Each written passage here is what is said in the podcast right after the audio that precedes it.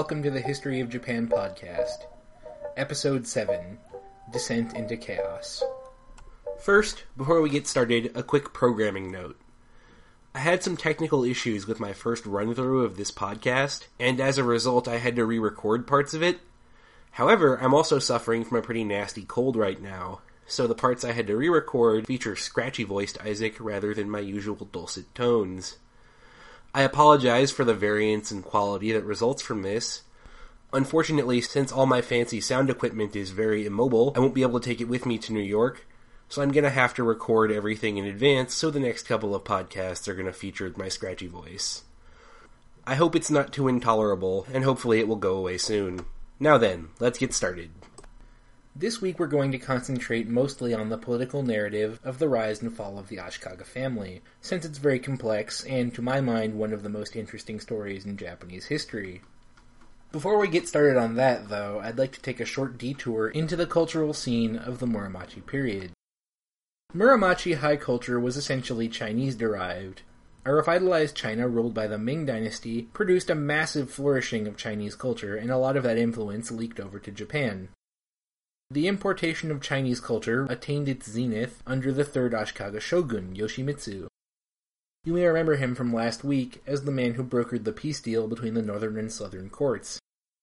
Yoshimitsu encouraged cultural contact with China, adoption of Chinese literary, artistic, and architectural forms, and eventually became the first Japanese ruler that we know of since Himiko to submit to the Chinese tributary system and offer up tribute to the Chinese imperial court. The tributary system in China was essentially a sort of diplomatic relationship whereby one government acknowledged the Chinese government as its superior, and in exchange they received things like trade rights or offers of military protection. You still had total freedom to set policies as long as they didn't conflict with Chinese interests. So, for example, you could not invade another tributary state. You also got access, as I mentioned earlier, to Chinese trade, which was worth quite a bit of money. Still, submitting to foreign domination in an act of nominal vassalage is not always a great PR move regardless of the benefits. Yoshimitsu's successors could not stomach the idea and canned the relationship after his death. Unofficial trade, however, was maintained after the collapse of this tributary system by what are called wako. The term literally means Japanese bandits. These sailors moved between Korean, Chinese, and Japanese coastlines, and as the term bandit implies, they did do some pirating. However, they also engaged in trade and were actually the primary traders after the end of the tribute relationship with Japan. This trade was entirely illegal without the license of the Ming government, and thus the Ming court made many attempts to suppress them. The shogun Yoshimitsu was a massive Sinophile. He lived out his final years in a villa outside Kyoto, which was the height of ostentatious Chinese style. He had the entire building covered in gold leaf. After his death, it became a temple known as Kinkakuji, the Temple of the Golden Pavilion. I've put up a picture on the website. It's a beautiful sight, and it's worth a trip if you ever find yourself in Kyoto. Unfortunately, the current one is a replica. The original one was burned down by a mentally unbalanced monk in 1950. The high culture of the Muromachi period was much more participatory than its predecessors. Buddhist monks, merchants, rich landowners, samurai, Buddhist clergy, and others began writing their own poems and seeing Noh plays, things once reserved only for members of the Kuge families. This is also the period when tea drinking begins to catch on among the samurai, aristocrats, and others. Large tea parties became more and more common, and later on the custom of tea drinking would spread to the lower ranks of merchants and wealthy landowners, laying the groundwork for the modern Japanese tea ceremony. Religion is another area in which Chinese influence, particularly Buddhism, came to predominate. The native Japanese observances we call Shinto began to take a back seat during this period. Many Shinto shrines took on some Buddhist aspects, and some were even entirely subsumed by Buddhist temples. To this day, you can find Buddhist temples with small Shinto shrines still on their grounds. Most Japanese practiced both Shinto and Buddhism to some extent and a sort of dual theology evolved whereby the Shinto gods were treated as aspects of Buddhas and Bodhisattvas. By the way, a Bodhisattva is, in Buddhist theology, an enlightened person who was motivated to help others attain enlightenment. They have a sort of semi divine status in Buddhism and are often worshipped, particularly in East Asian Buddhism. This Shinto Buddhist joint theology is often referred to as Honji Suijaku, literally, the true thing and the reflection. The idea being that Shinto divinities were limited reflections of greater Buddhist entities.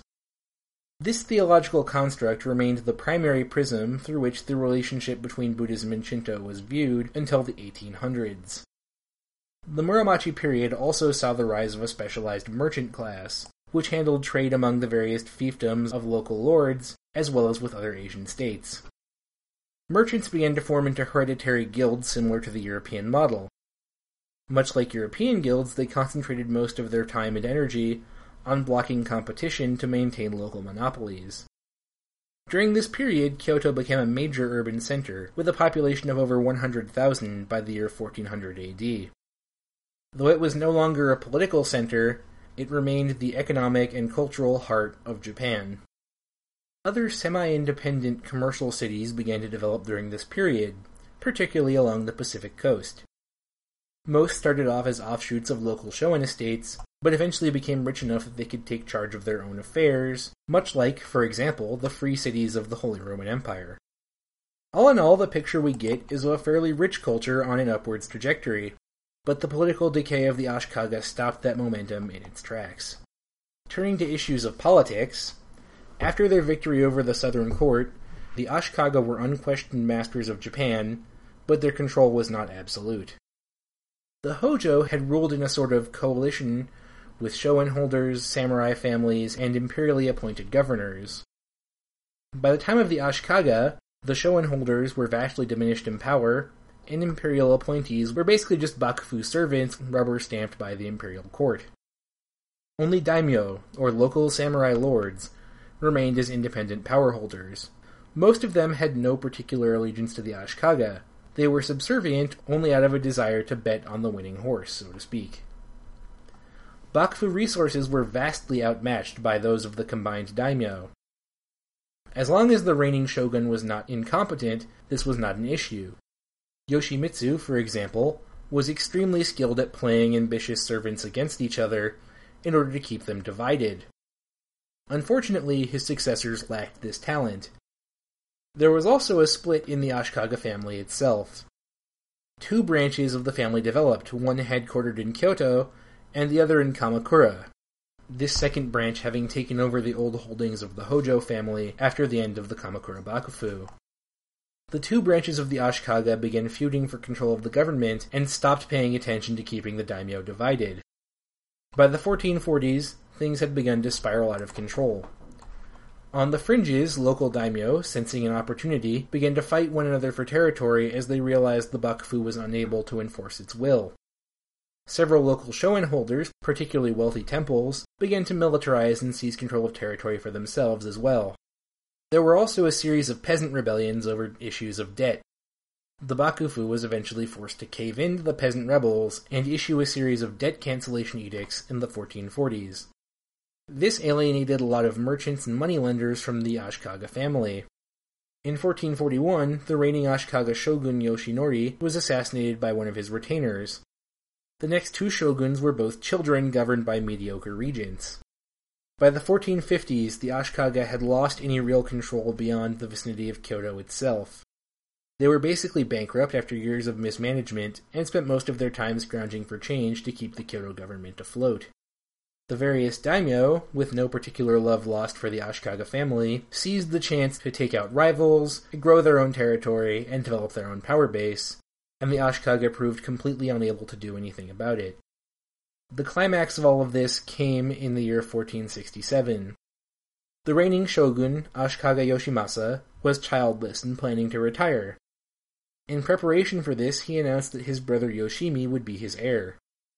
However, after this announcement, he was able to have a son, named Yoshihisa, and reversed his previous decision, making this son his heir. This enraged Yoshimi and his supporters, who gathered in Kyoto to dispute the decision.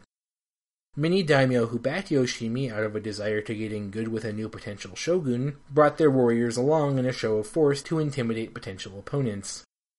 Daimyo backers of Yoshimasa and Yoshihisa responded to this by coming to Kyoto with their own soldiers to back their side of the argument. No one knows who fired the first shot, but fighting broke out between the two sides in a neighborhood of Kyoto and spread throughout the entire city.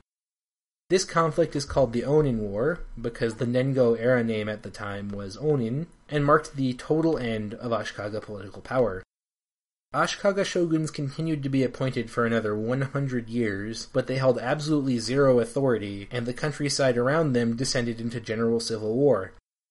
The various daimyo realized that nothing was stopping them from moving against their neighbors and seizing as much territory as they could hold on to. This period is known as the Sengoku, or Warring States period, and the final shots of that war would not be fired until the year 1615, 148 years after the breakout of the Onin War. The actual details of the fighting of the Sengoku period are extremely complex and really not worth getting into. It's the kind of history that begs for basic summarization. To put it simply, up until about 1550, the fighting followed a basic template. First, either an alliance of daimyo would form, or a single daimyo would win multiple successive battles and gain control over a large swath of territory. External enemies would form a new alliance against this rising power and attempt to destroy it. If that did not do the trick, jealousy and rivalry would cause the alliance to split, or the retainers of the daimyo to turn on said daimyo and seek independence for themselves. The pattern seemed unbreakable, as it seemed nearly every daimyo could get enough power to become a threat to his fellows, but not enough to become unchallenged master of the land. Many daimyo tried to gain the upper hand by taking over Kyoto, hoping to use the symbolic authority of the Bakufu and the Emperor to their advantage. Most of them fail, the ones that did not often saw new alliances form against them before they could solidify their hold over the city. The war devastated the country. Kyoto, in particular, as the target of so many ambitious warriors, was hit extremely hard. The population shrunk from 100,000 in 1400 to a couple thousand a hundred years later. This means that over a hundred year period, the city's population shrunk down to a few hundredths of 1% of its size in 1400. Most of the city was burned to the ground.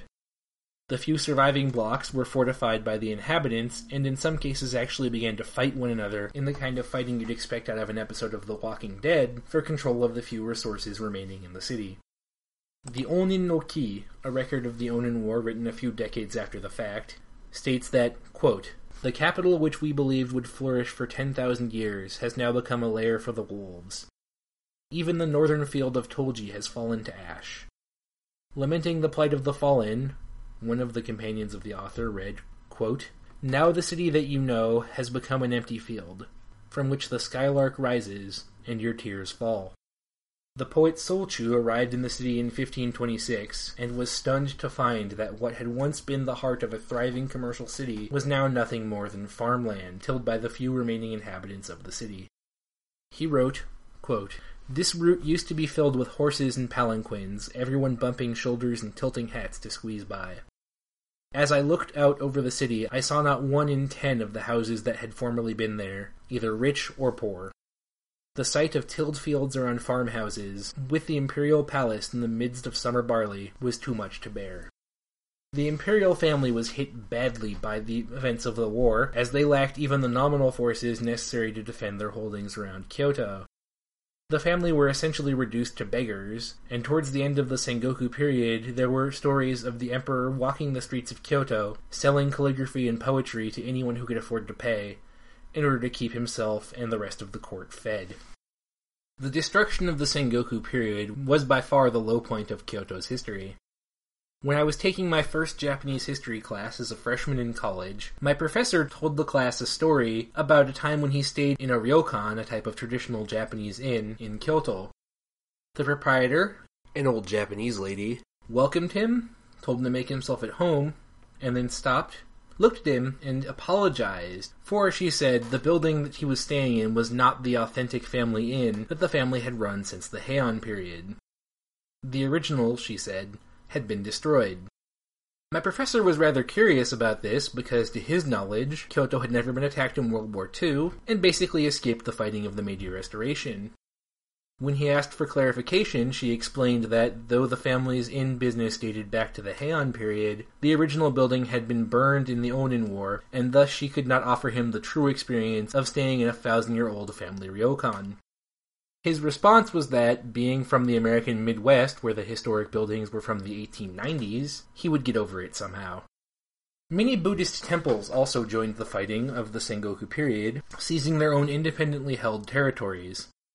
By far the most successful sect of militant Buddhists were a subsect of the true Pure Land Buddhist movement called the Ikko-Ikki. Ikko-Ikki were radically egalitarian militant Buddhists who followed the teachings of the true Pure Land monk Rennyo. They were able to seize large chunks of territory and incorporate them into an independent militant Buddhist state. The Sengoku period also marks the final collapse of the Shoen system. The few remaining independent shoen were seized by local warrior clans and incorporated into their holdings.